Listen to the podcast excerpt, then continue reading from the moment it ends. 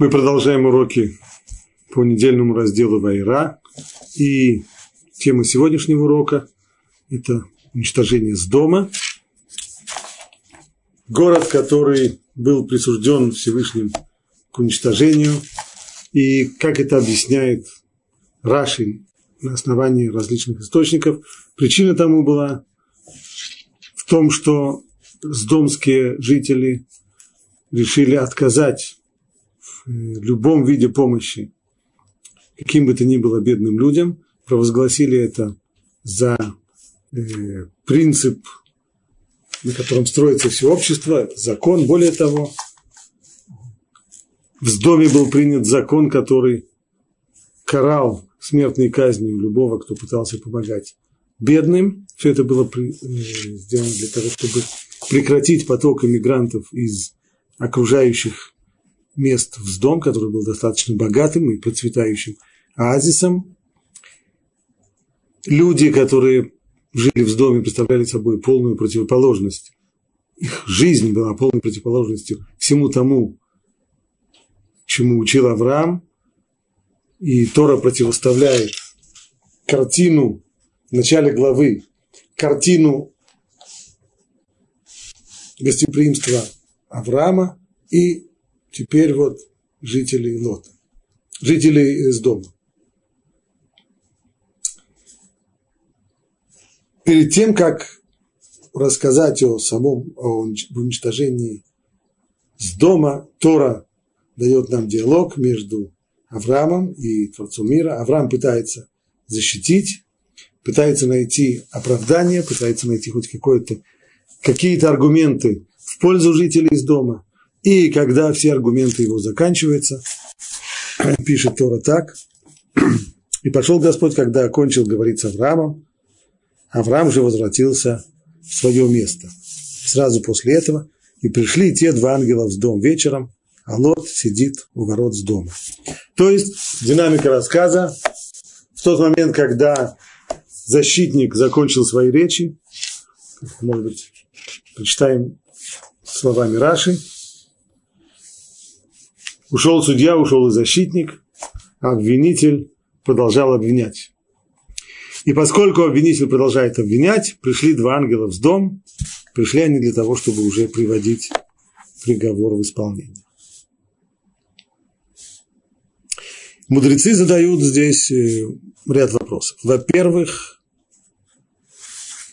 и пришли те два ангела в дом вечером. Предыдущая сцена, в которой ангелы являются Аврааму для того, чтобы возвестить ему, что у него родится ребенок, для того, чтобы излечить его после обрезания. Вся эта сцена происходит утром, еще до полудня. Не продолжается она слишком долго. Авраам достаточно быстро обслуживает своих гостей. После этого они встают и уходят.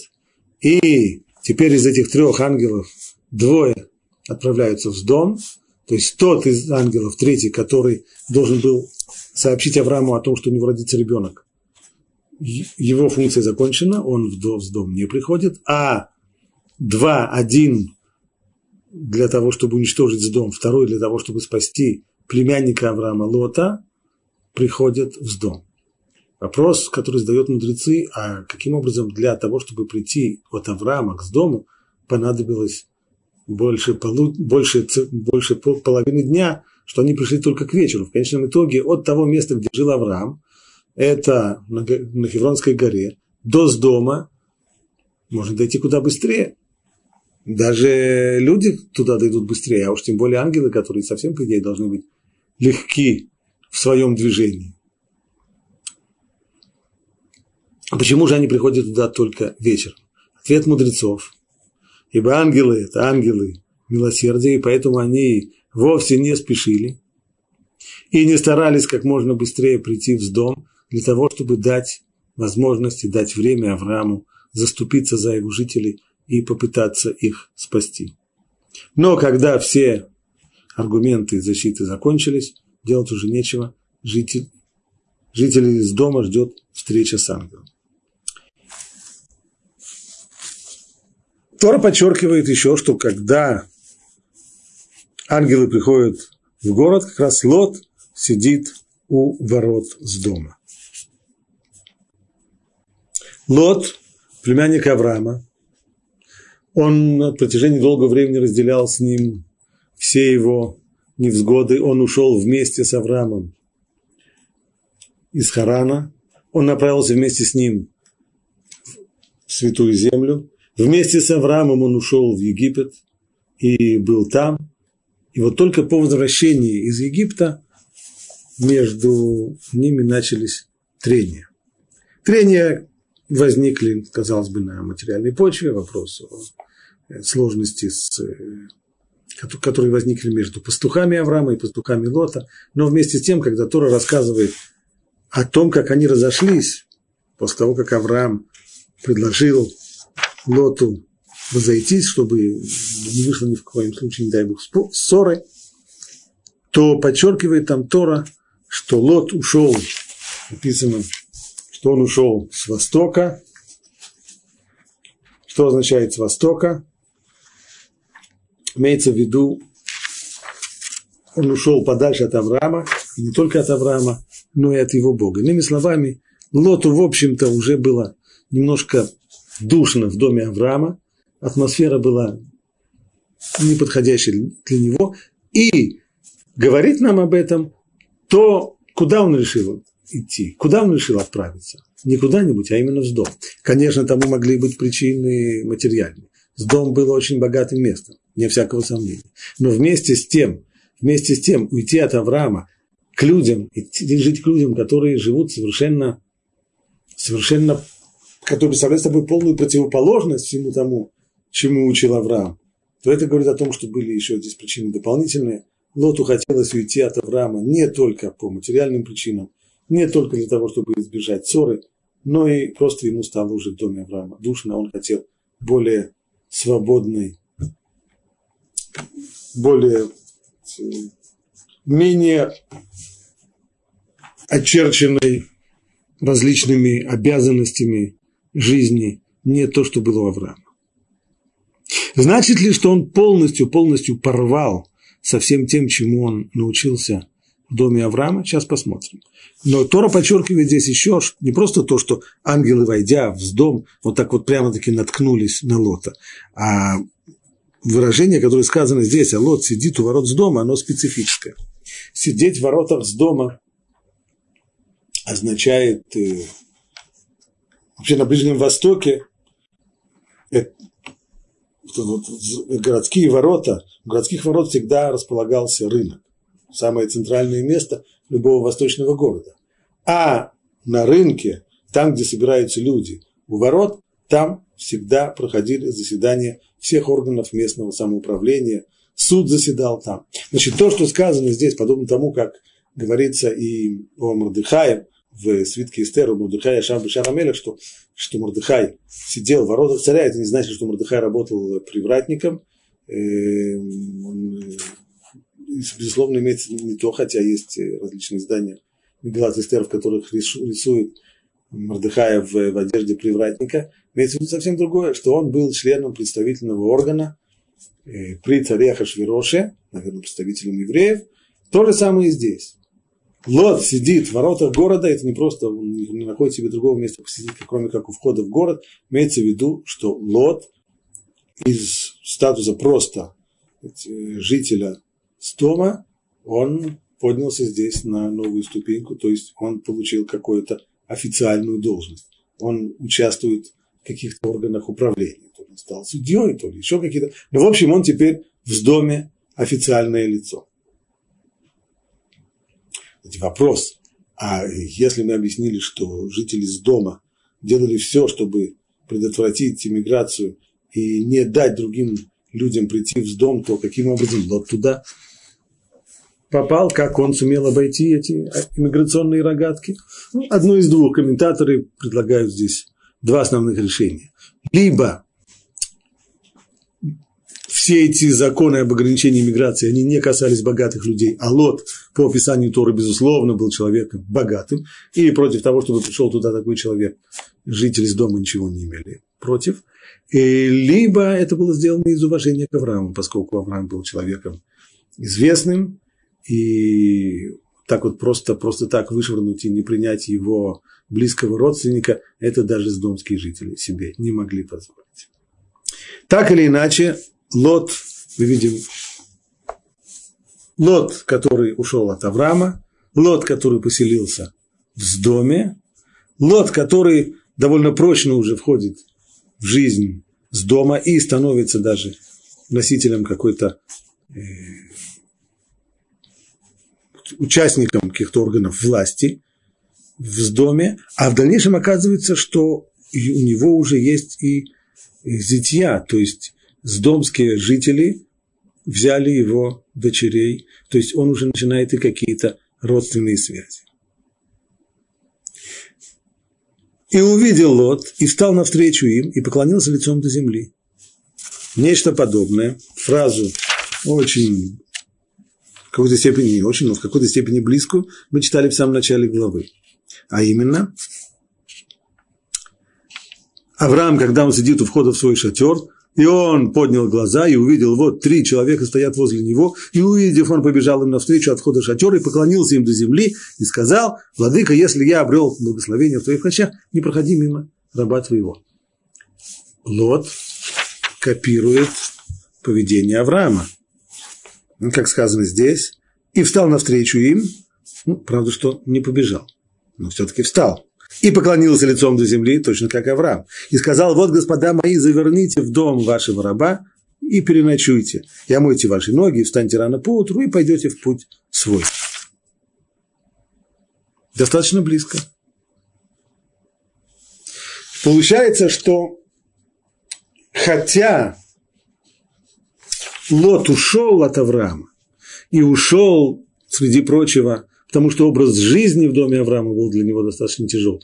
Но вместе с тем какие-то определенные э, стороны поведения, то, что он выучил в доме Авраама, он наставляет. Это видно, что во всем, что касается гостеприимства, хотя он живет в доме, в городе, в котором гостеприимство – это просто антиобщественное поведение, но вместе с тем вот это, Авра, вот это э, наученное Авраамом Лот не бросает. Гостеприимство у него остается.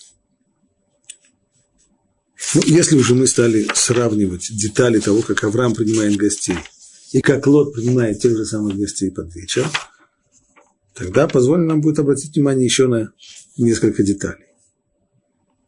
Лот говорит, заверните в дом вашего раба. Как понимать заверните? Ну, что касается пшат, то есть э, не буквальное значение, так иногда люди говорят. Заверните ко мне домой, имеется в виду, зайдите, идите. Но драж требует буквального понимания. Заверните, то есть идите не, при, не по прямой, а окольным путем. Раши тут же приводит объяснение, в чем здесь дело. Говорит Раши так.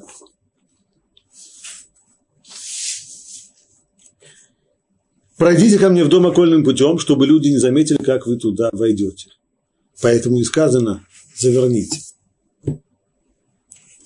Значит, поскольку в доме, как мы знаем, закон запрещал принимать гостей, запрещал принимать чужаков, оказывать им какую бы то ни было материальную помощь, то, естественно, Лот не хочет никаких столкновений с законом. Поэтому старается делать это подпольно, чтобы никто не видел, чтобы все было в тайне. Но уж тем более, если не забудем, что он уже не просто человек, а он уже официальное лицо, то, безусловно, быть официальным лицом в доме и нарушать домские законы – это не гоже. Поэтому он просит, зайдите окольным путем, чтобы люди не заметили, куда вы идете, чтобы не выдавать меня. Более того, также он говорит, заверните в дом вашего раба и переночуйте, и омоете ваши ноги, и встаньте рано по утру. У Авраама тоже было упомянуто омывание ног, но только в другом порядке. А именно, пусть возьмут немного воды и омоют ваши ноги, и прислонитесь к этому дереву, а я уже возьму хлеба, и вы потребите ваше сердце. Самая первая вещь гостеприимства того времени и того места – это предложить людям помыть ноги с дороги. Естественно, люди Люди тогда ходили босыми и идут по дороге пыльной, пыльной грязной, неприятно. Самый, самая первая вещь, которую можно предложить человеку, который пришел к тебе, дать ему возможность помыть ноги. Потом уже дать ему возможность поесть, попить, отдохнуть. А Лот говорит не так. Сначала вы переночуете, а потом уже под утро помойте ноги. Это уж совсем ни в какие ворота не лезет. Почему? Почему он об этом говорит только после того, как переночуете? И снова Раши приводит здесь объяснение наших мудрецов. Лот очень опасался, что несмотря на все меры предосторожности, все-таки станет известно властям, что к нему попали гости, и если его все-таки накроют, если кто-то на него настучит и сообщат, куда следует, то когда придут люди, откуда следует, и спросят его, а что это у тебя здесь гости, как, каким образом ты нарушаешь вообще законы, то у него будет ответ, а эти гости только сейчас пришли, а я еще не успел сообщить, куда следует, я еще не успел. Хотите тому доказательство, посмотрите на их ноги, они еще с грязными пыльными ногами. Вот вам доказательство, что они пришли всего лишь несколько минут тому назад.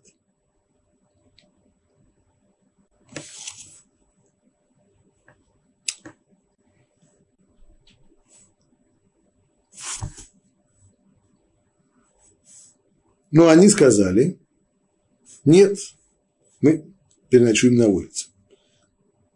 Снова интересно сравнить. Когда Авраам приглашает ангелов, то они отвечают ему, и они сказали, сделай, как ты говоришь. Сразу, сразу соглашаются. Здесь не так. Здесь сначала они ему отказывают,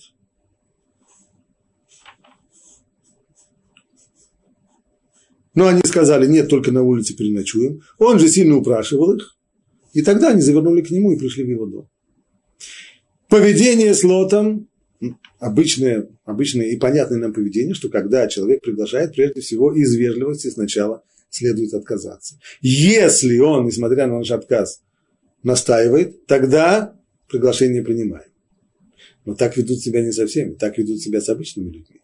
А что касается уже людей больших, таких как Авраам, то здесь вежливость говорит совершенно другое. То здесь было бы невежливым отказывать ему и говорить, нет, нет, нет, спасибо, мы уже ели, нет, нет, спасибо, мы, мы, мы сами устроимся. Такому человеку, как Авраам, большому человеку не отказывают. Он приглашает, его предложение принимают сразу. Ну, а Лот, Лот человек обычный, по отношению к нему прежде всего сначала отказ, и только потом он сильно упрашивает их, и они завернули к нему и пришли в его дом. И он сделал им пир и испек мацу, и они ели. Он их почует мацой. Это мы уже знаем, что тот день, в который происходит этот визит ангела сначала к Аврааму, а потом к Лоту, он происходит в первый день праздника Песах, в дальнейшем он происходит 14 в ночь на 15 Нисана, и поэтому снова это тоже мы видим обычай, который был в доме Авраама. Лот помнит этот обычай, и в день 15-го Ниссана он печет мацу. И снова трудно удержаться от сравнения двух сцен. Когда Авраам принимает гостей, написано там так. И поспешил Авраам в шатер к Саре своей жене, сказала Петропись, замеси муки и сделай лепешки. И к скоту побежал Авраам и взял теленка, и дальше теленка нежного и хорошего и дал отроку, то есть своему сыну Ишмаэлю, чтобы тот поспешил приготовить его. То есть Авраам включает весь дом, начинается суета, весь дом бегает, весь дом участвует в приеме гостей. Здесь у Лота картина совершенно другая. Он один. Не только что жена, не только что дети, но и жена, никто ему в этом не помогает. Он сам делает им еду и сам печет им мацу. То есть в этих своих, в этом своем поведении, которое для жителей дома было действительно чуждым, он остается совершенно одинок. Никто ему не помогает, ни жена, ни дети. Еще не легли они, как городские жители, люди с дома, окружили дом от молодого до старого, весь город от края до края. И здесь есть э, лишние слова, не очень укладывающиеся в строку. Еще не легли они, то есть после того, как прошел этот пир, теперь уже можно переночевать, еще не легли они, как городские жители, люди с дома окружили дом. Понятно, если городские жители, люди с дома, мы знаем, что дело происходит в доме. Стало быть, городские жители, а не люди с дома. Как тогда это понять?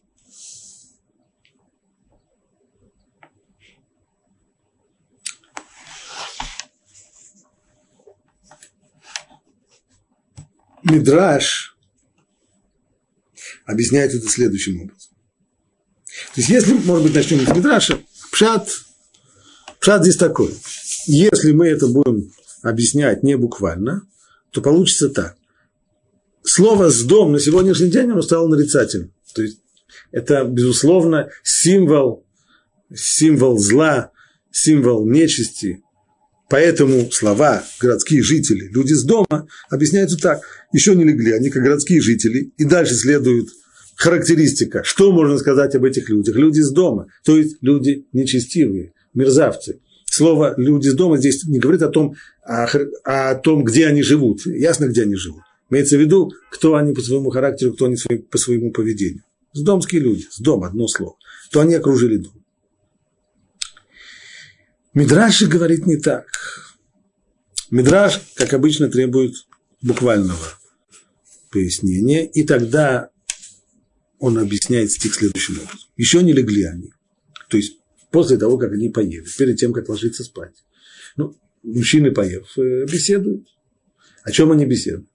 О жителях города. То есть ангелы, немного провоцируя э, Лота, начинают расспрашивать его, как местные жители, что о них можно сказать, как они. Лот не скрывает, что он думает о местных жителях. И большая часть здесь, как сказать, нечестивцы, мерзавцы, одно слово.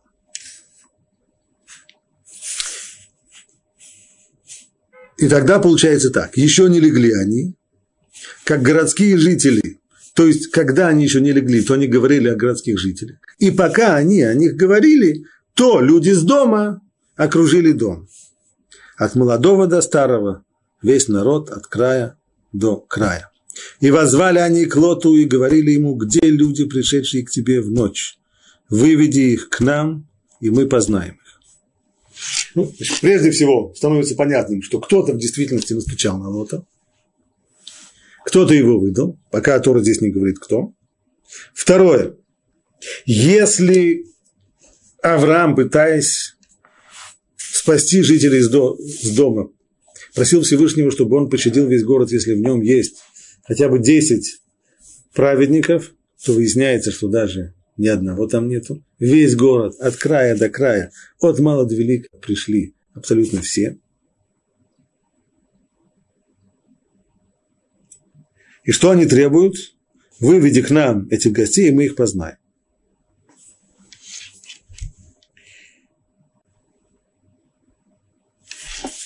Вроде бы мы находим здесь причину, по которой город этот должен быть уничтожен, если было необходимо провести доказательство вины с домских жителей, то, ну, вот она есть. В чем же их вина? В чем же, ну, снова на сегодняшний день нарицательным стал домский грех, то речь, когда речь идет о гомосексуализме, его называют домским грехом. Но так ли это? Это ли было здесь действительно грехом? Что уж действительно весь город должен был участвовать в, в подобного рода оргии Почему это тогда и зачем и для чего?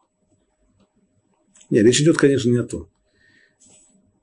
Жители города пришли для того, чтобы примерно наказать и чужаков, которые пришли в город, и, очевидно, еще и к тому же Лота за то, что он осмелился нарушить закон и все устои общества. Если общество боролось против иммиграции и делало все, чтобы к ним не пришел ни один чужак и ни один бедняк, то если кто-то вот таким образом, как Лот, нарушает эти законы, то должна, должна быть реакция, нужно протестовать. И протест этот приходит здесь в форме, обратим внимание, что приходят здесь все, от мала до велика. То есть не просто приходит как, как, какая-то шваль, какие-нибудь оборванцы, нет, приходят здесь от мала до велика люди, и молодые, и, и старые. Казалось бы, среди таких людей всегда бывают э, разные интересы, скажем, но если уже хулиганить, то это скорее можно ожидать от людей молодых, а от людей старых, степенных, по идее, следовало бы ожидать подобного рода и подобного требования выведи их к нам, и мы их познаем. Или наоборот, можно было бы увидеть, что среди молодых людей можно, от молодых людей можно было бы ожидать большего, большей жалости, их э, сердца еще не, не огрубели, у них все-таки есть еще какие-то человеческие ощущения, в отличие от стариков уже достаточно огрубевших.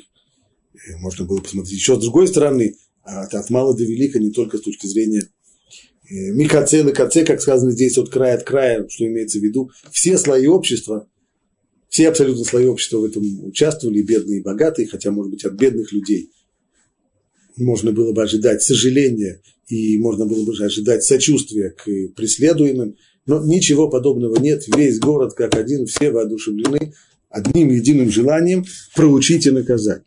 То есть то, что они здесь потребовали выдать им гостей, это не было стремление именно вот э, к мужеложеству, не это то, что руководило с домскими жителями, просто они хотели сделать что-нибудь такое ужасное, что-нибудь такое страшное, мерзкое, чтобы всем стало известно, и чтобы раз и навсегда отвадить всех, жить всех э, возможных иммигрантов, чтобы все знали, вот так вот поступают в доме с нелегальными иммигрантами, и больше сюда ни одна живая душа больше не сунется.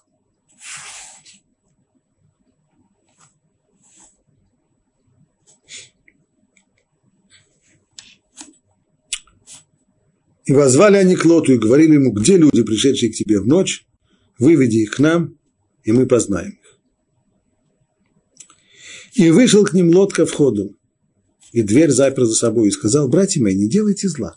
Вот у меня две дочери, которые не познали мужа, я выведу их к вам, и делайте с ними что угодно в ваших глазах, но только этим людям не делайте ничего, так как они пришли под сень крова моего. Они сказали, пойди прочь. Любопытное поведение Лота.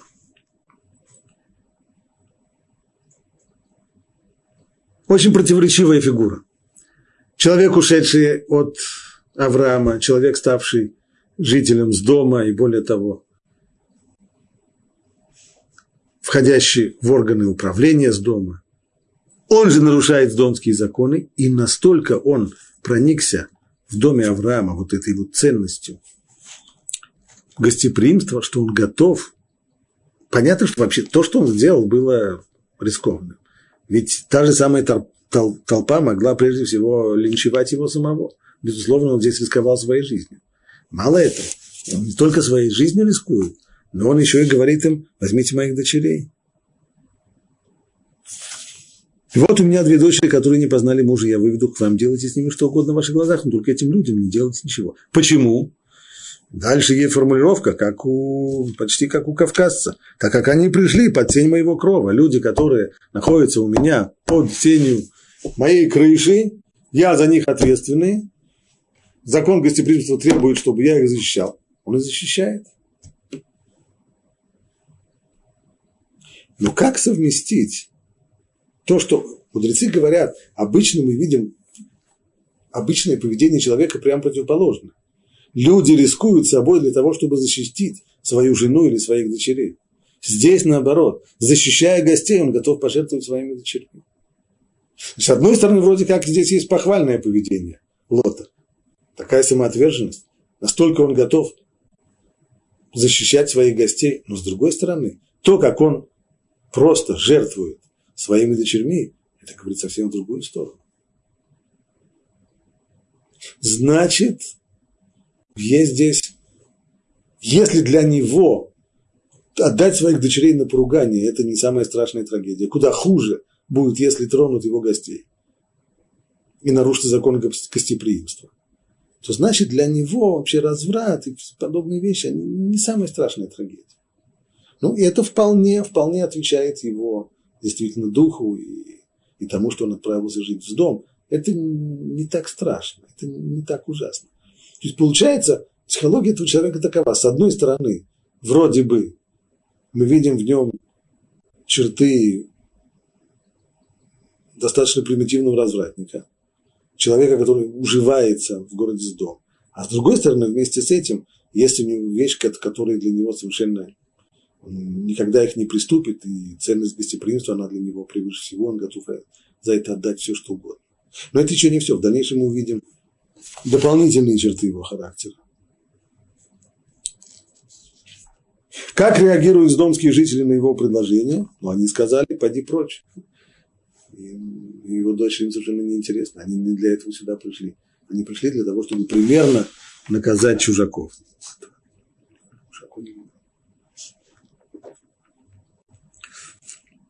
И сказали, вот этот жить пришел и судить начал. Теперь мы хуже поступим с тобой, нежели с ним. Ну, вполне ожидаемая реакция. Во-первых, ему напоминают, что он вообще-то здесь пришелец. Не успел он прийти, а он уже начинает им читать мораль и учить их уму разуму. Это, конечно, совершенно нестерпимо. Либо можно понять эти слова иначе. То, что мы говорили, что, очевидно, он уже исполнял какие-то судейские должности. И тогда они ему напоминают, что вот этот жить пришел, и ты, мы тебя выбрали своим судьей. И ты же, будучи судьей, официальным лицом нарушаешь наши собственные законы, это уже совсем никуда не годится. Так теперь мы хуже поступим с тобой, нежели с ними. Здесь уже прямая угроза его жизни. И напирали на, они, на этого человека, на Лота, и подошли, чтобы взломать дверь. Но мужи те простерли руки свои, ввели Лота к себе в дом, и двери заперли. То есть здесь уже вступают в действие ангелы, они втаскивают Лота внутрь дома, запирают двери, ну, сейчас должен состояться, осада заканчивается, должен состояться штурм дома, чтобы этого не, произошло, а людей, которые при входе в дом, поразили ослеплением от малого до велика, так что они измучились, искав входа. То есть из вся эта разъяренная толпа превращается уже в неспособную на что бы то ни было. Теперь вопрос личной безопасности Лота решен, но вместе с тем приговор с дому подписан.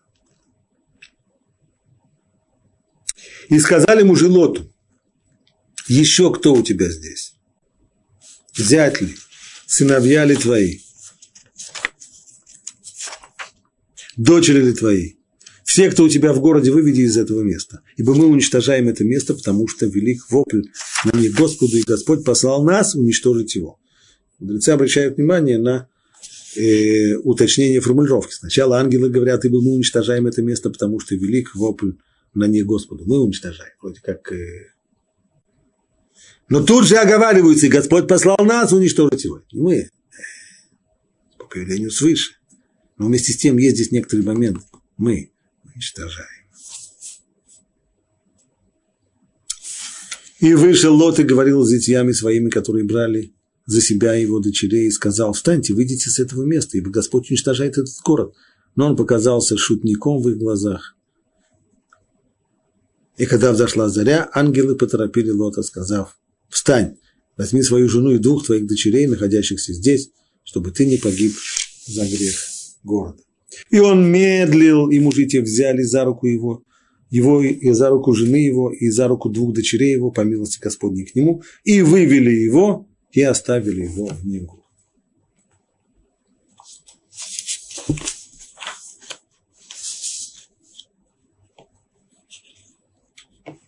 Так, простое понимание этого текста. Перед тем, как спасти Лота, Ангелы говорят ему, давай спасай всю свою семью. Кто у тебя еще есть? Очевидно, ну, в доме у него была жена и дети, но, быть может быть, у тебя есть еще и замужние дочери, или, может быть, у тебя здесь есть сыновья, которые женились, и они живут уже отдельно от тебя с отдельными домами. Так вот, ты, иди, у тебя есть время, сейчас ночью, собирай их, но времени не очень много, потому что надо уже уничтожать город.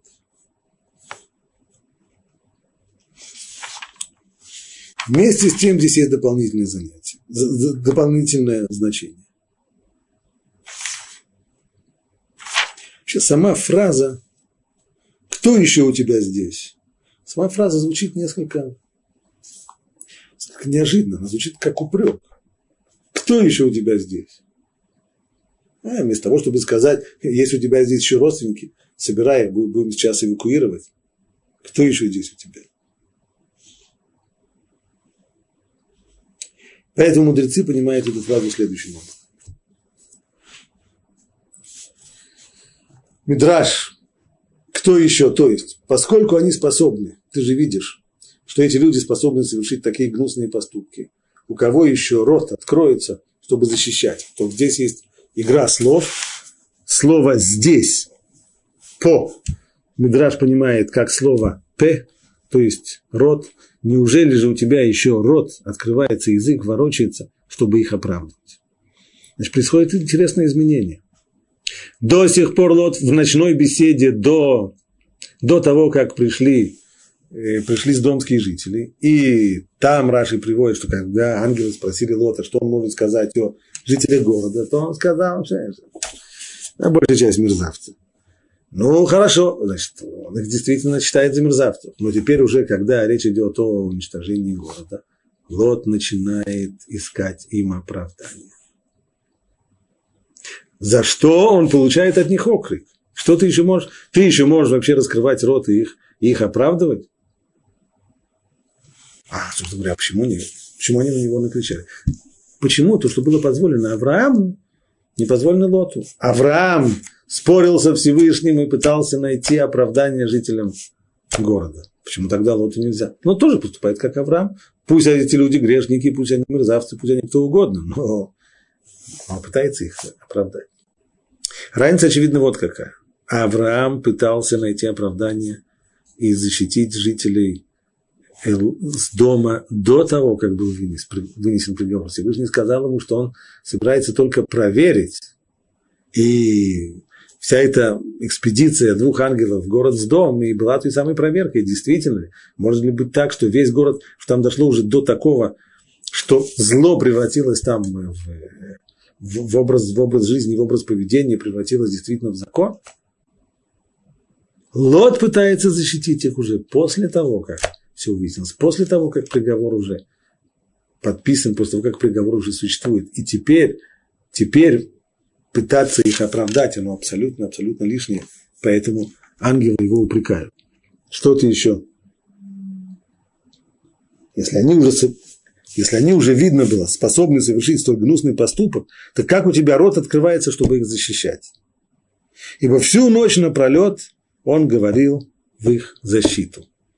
То есть всю, достаточно долго, всю ночь напролет. Дело происходит, мы уже видим, под утро. Ночь подходит к концу, а всю ночь напролет Лот пытается найти им оправдание.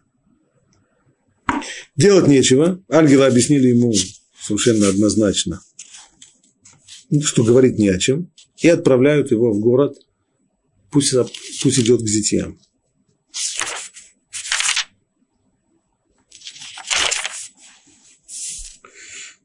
Ибо мы уничтожаем это место, потому что велик вопль на них Господу, и Господь послал нас уничтожить его. И вышел Лот, и говорил с зятьями своими, которые брали за себя его дочерей. Ну, можно представить эту сцену, когда поздно ночью старик-отец стучит им в окна, люди просыпаются среди ночи, и он им объявляет, что нужно срочно-срочно спасаться, потому что город вот-вот будет уничтожен. Естественно, реакцию можно себе представить. Могли на нем только посмеяться. Старик совсем спятил. А что еще можно подумать, если вдруг среди ночи? Ведь то, что люди видят, то, что они ощущают, город на вершине своего развития, могущественный город, богатый, все замечательно, музыка играет, э, фонтаны, парки, все, все, все прекрасно. Этот город может вдруг быть уничтожен. Чушь какая.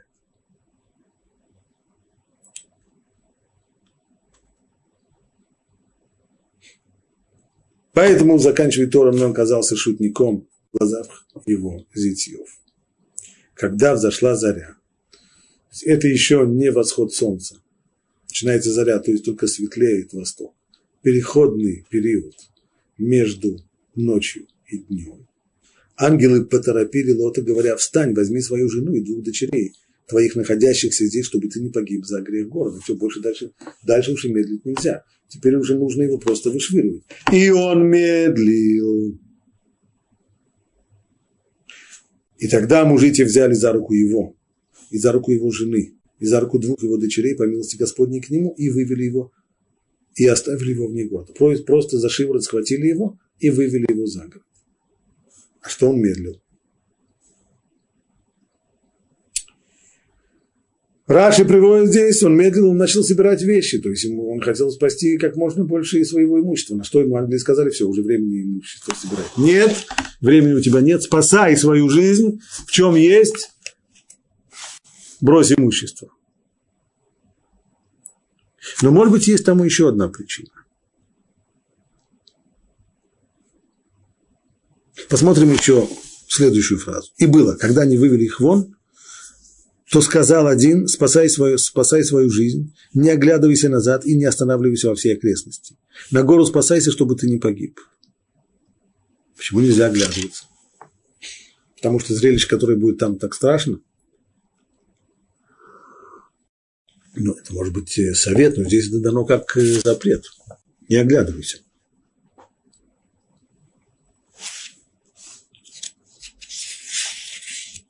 Мудрецы говорят, что ангелы объяснили ему, ты грешил вместе с ними, и только благодаря Аврааму ты будешь спасен. Поэтому ты не достоин видеть, как они понесут наказание в то время, как ты спасаешься. То есть, если ты, в принципе, твое место вообще-то там вместе с ним, ты грешил вместе с ним. И единственная причина, по которой мы тебя спасаем, это не в твою заслугу, а только, только из уважения к Аврааму. Только, только благодаря ему. Поэтому негоже тебе, который должен быть там вместе с ними, негоже тебе видеть, как они погибают, а ты остаешься жив. Это негоже. Снова довольно странное утверждение. Да, Лот жил в доме. Да, он был вместе с ними, он там даже имел какую-то должность. Но ведь он же не жил так, как они. Он же пытался жить по-другому. Мы видим, что он самоотверженно, со риском для своей жизни принимает гостей, помогает чужакам. Как же можно бросать ему в лицо обвинение, что ты грешил вместе с ними? Ты не грешил вместе с ними.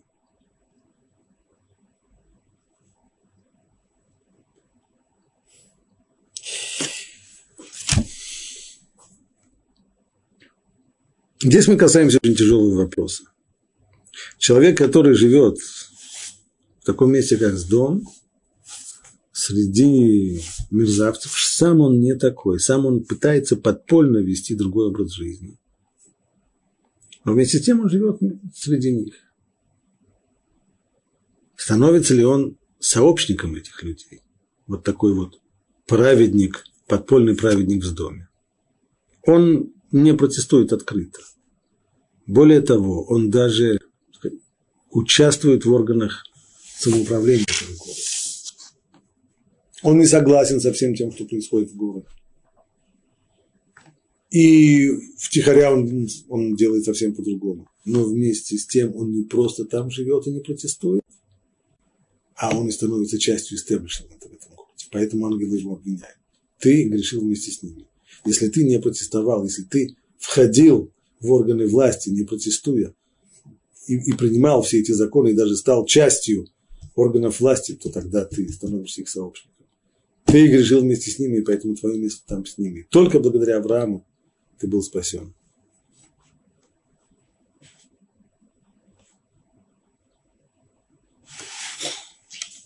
Почитаем следующий отрывок. Ангелы дают ему указания не только не оглядываться, они еще говорят ему в гору спасайся, чтобы ты не погиб, беги на гору. Но сказал им Лот, нет, государь мой, вот если бы я нашел благоволение в твоих глазах и велика твоя милость ко мне, которую ты сделал со мной, что ты спас мою жизнь, но я не могу спасаться на гору.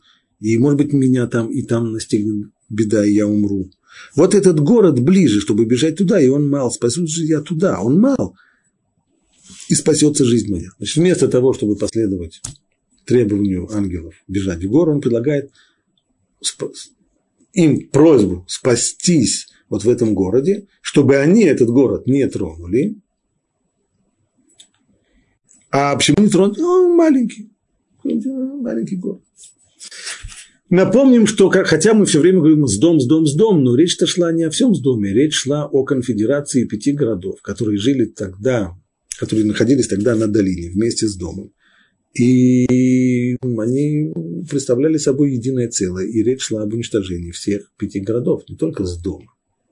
И вот теперь Лот просит, знаете что, один маленький городочек, давайте так я, я в гору не, не побегу, потому что я боюсь, давайте я убегу вот в этот город, он небольшой, а вы его оставьте, вы его не трогайте. А что из-за из мольбы Лота может быть изменено э, решение, ведь решение касалось всех пяти городов. Что отвечает ангел? И сказал он ему, вот я угождаю тебе и в этом, и не переверну города, о котором ты говорил. Я его оставлю. Скорее спасайся туда, ибо я ничего не могу сделать до прихода твоего туда. О, здесь выясняется совсем интересная деталь. Ангелы, даже ангелы, вот такие вот ангелы, уничтожающие, они ничего не могут сделать, ангелы-разрушители, ничего, все эти разрушительные силы ничего не могут сделать, пока Лот не оказался в полной безопасности. Их руки скованы. Поэтому и назван сей город Цуар. Солнце взошло над землей, и Лот пришел в Цуар. И Господь пролил дождем на дом и Амору серую и огонь от Господа с неба. И перевернул он эти города и всю окрестности всех жителей городов этих из растительной земли. Жена же его оглянулась позади его и стала соляным столпом. Подчеркивает здесь Тора, когда Лот пришел в тот самый город, в Цуар, в котором он и нашел свое спасение, когда взошло солнце. Значит, вся, эта, вся предыдущая сцена происходит в момент между рассветом и между э, восходом солнца. Почему это так важно и в чем здесь, в чем здесь эта важность? Когда он пришел, можно уточнить, что сказано там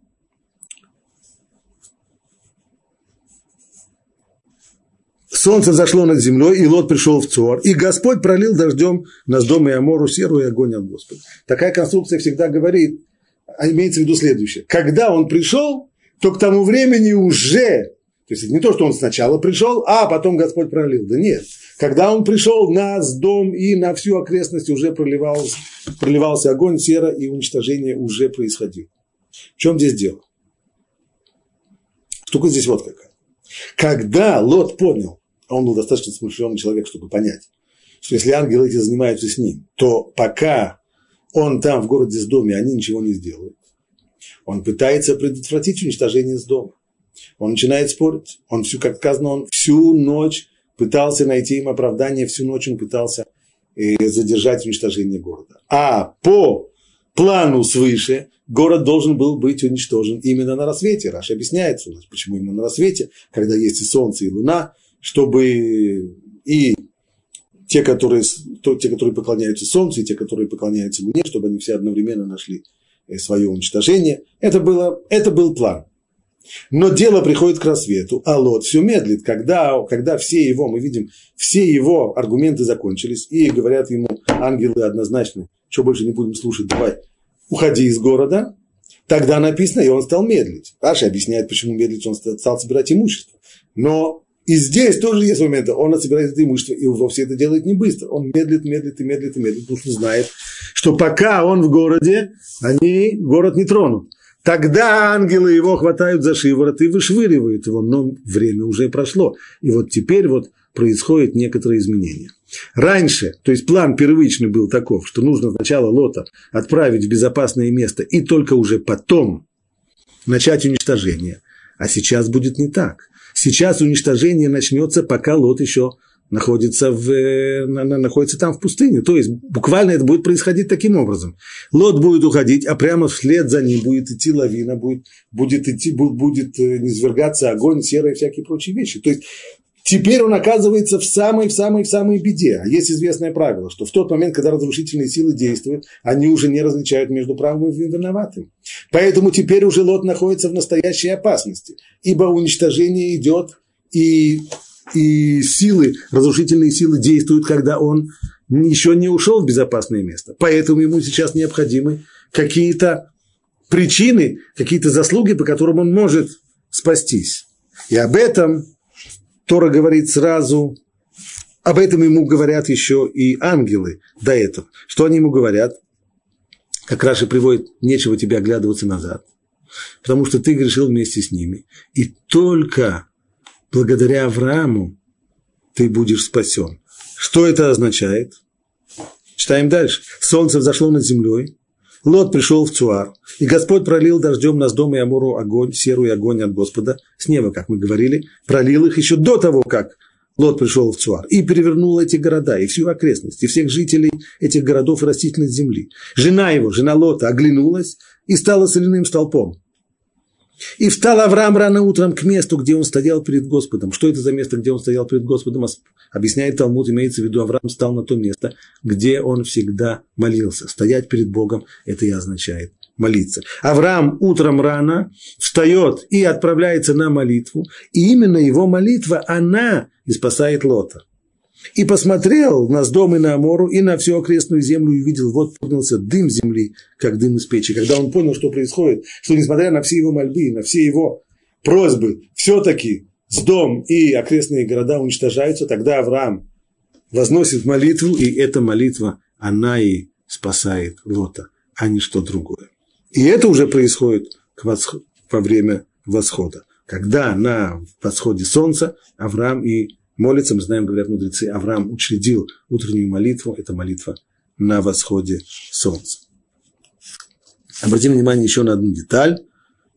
Жена Лота, ну это вещь известная очень, жена Лота, обернувшись, превращается в соляной столб. Почему? Ну, было сказано не оборачиваться. Она нарушила этот запрет. Но почему именно соляной столб? Отвечают мудрецы, ибо ей это было наказание не за то, что она обернулась, а было ей наказание за другой грех, а именно.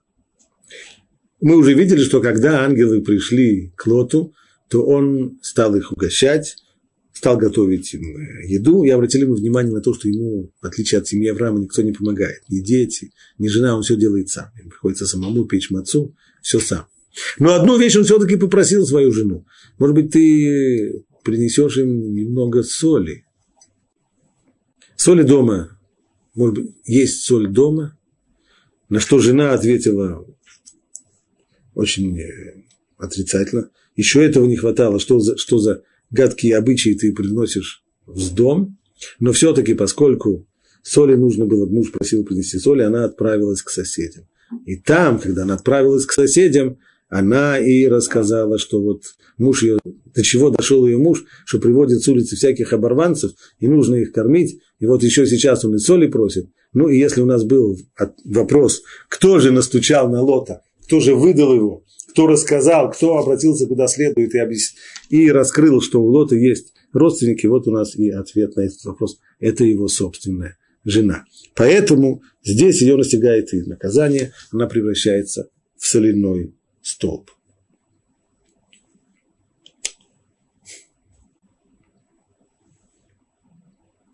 Последняя деталь, на которой мы сегодня остановимся.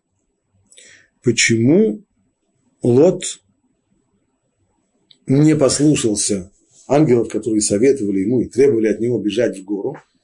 И почему именно там, почему у него был такой страх, что там в горе беда его настигнет, а в городе, в городе нет.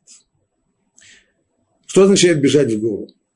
Мудрецы говорят, не имеется в виду просто скрыться на высоком месте рельефа, как, может быть, скрывается от наводнения. Совсем другое. Речь здесь идет вот о чем. Там, на горе, на горе Хевронской живет Авраам. Стало быть то, что сказали ему, поскольку ты спасаешься благодаря Аврааму, и только из-за из уважения к Аврааму мы тебя спасаем. Поэтому ты беги к Аврааму. Когда ты от него ушел, ты когда-то отказался. А теперь пришло время вернуться снова к своему дяде. Вернись к нему. На что Лот отказался? Ни в коем случае. Ибо сейчас, говорит Лот, здесь, среди жителей из дома, я здесь выгляжу праведником. Здесь у меня хоть есть какие-то какие права на существование. Там, если я снова вернусь к Аврааму, то на фоне Авраама, то я нечестивец, я грешный. И тогда у меня уже не останется никаких, никаких заслуг, никаких прав на существование. А поскольку, поскольку разрешительные силы уже, стихия уже разгулялась, то он чувствует, что ему необходимы сейчас действительно какие-то заслуги для того, чтобы спастись, для того, чтобы выжить.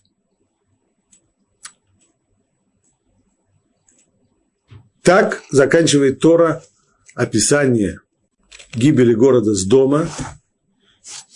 Можно представить себе, что если бы тогда недалеко от дома жили, жили бы люди, которые работали в средствах массовой информации, то на следующий день газеты вышли бы с сообщением о том, что стихия, жестокая стихия погребла несколько городов, которые в мгновение ока превратились в развалины, и цветущий когда-то оазис превратился в пустыню. Стихия, землетрясение, сейсмические сдвиги, извержение вулканов, если там был серый пепел, очень похож на извержение вулкана. Так бы, скорее всего, сообщали средства массовой информации. Может быть, кто-то из них на полях бы дал бы совсем уже пикантную информацию, а именно, что жители видели, что всего лишь незадолго за, всего лишь за несколько минут до того, как разыгралась эта жуткая трагедия, из города ускользнуло несколько теней. Там было можно видеть четырех мужчин и одну женщину. Не исключено, что кто-то-нибудь построил бы теорию конспирации, что это были террористы, какие-нибудь э, исламистские радикалы, которые взорвали этот город или еще что-нибудь. Им словами нашли бы массу-массу различных объяснений тому, что произошло. Но Тора подчеркивает, вот как, зачитываю фразу. И Господь пролил дождем на Сдом и Амору серую огонь от Господа с неба. Явная тавтология. И Господь пролил серую огонь от Господа. Естественно, если Господь пролил, то серый огонь от Господа. Для чего это здесь подчеркивается? Подчеркивается, говорит Равирш, именно для того, чтобы мы не сказали так, как это обычно бывает в средствах массовой информации. Что это произошло здесь землетрясение, что произошли здесь какие-то извержения вулкана, или, или был здесь теракт, или еще что-нибудь. Нет, это произошло от Господа с неба, наказание. А каким образом Всевышний уже сделал эти наказания? При помощи извержения вулкана или при помощи сейсмических сдвигов, это уже вопрос средств, а не конкретных причин.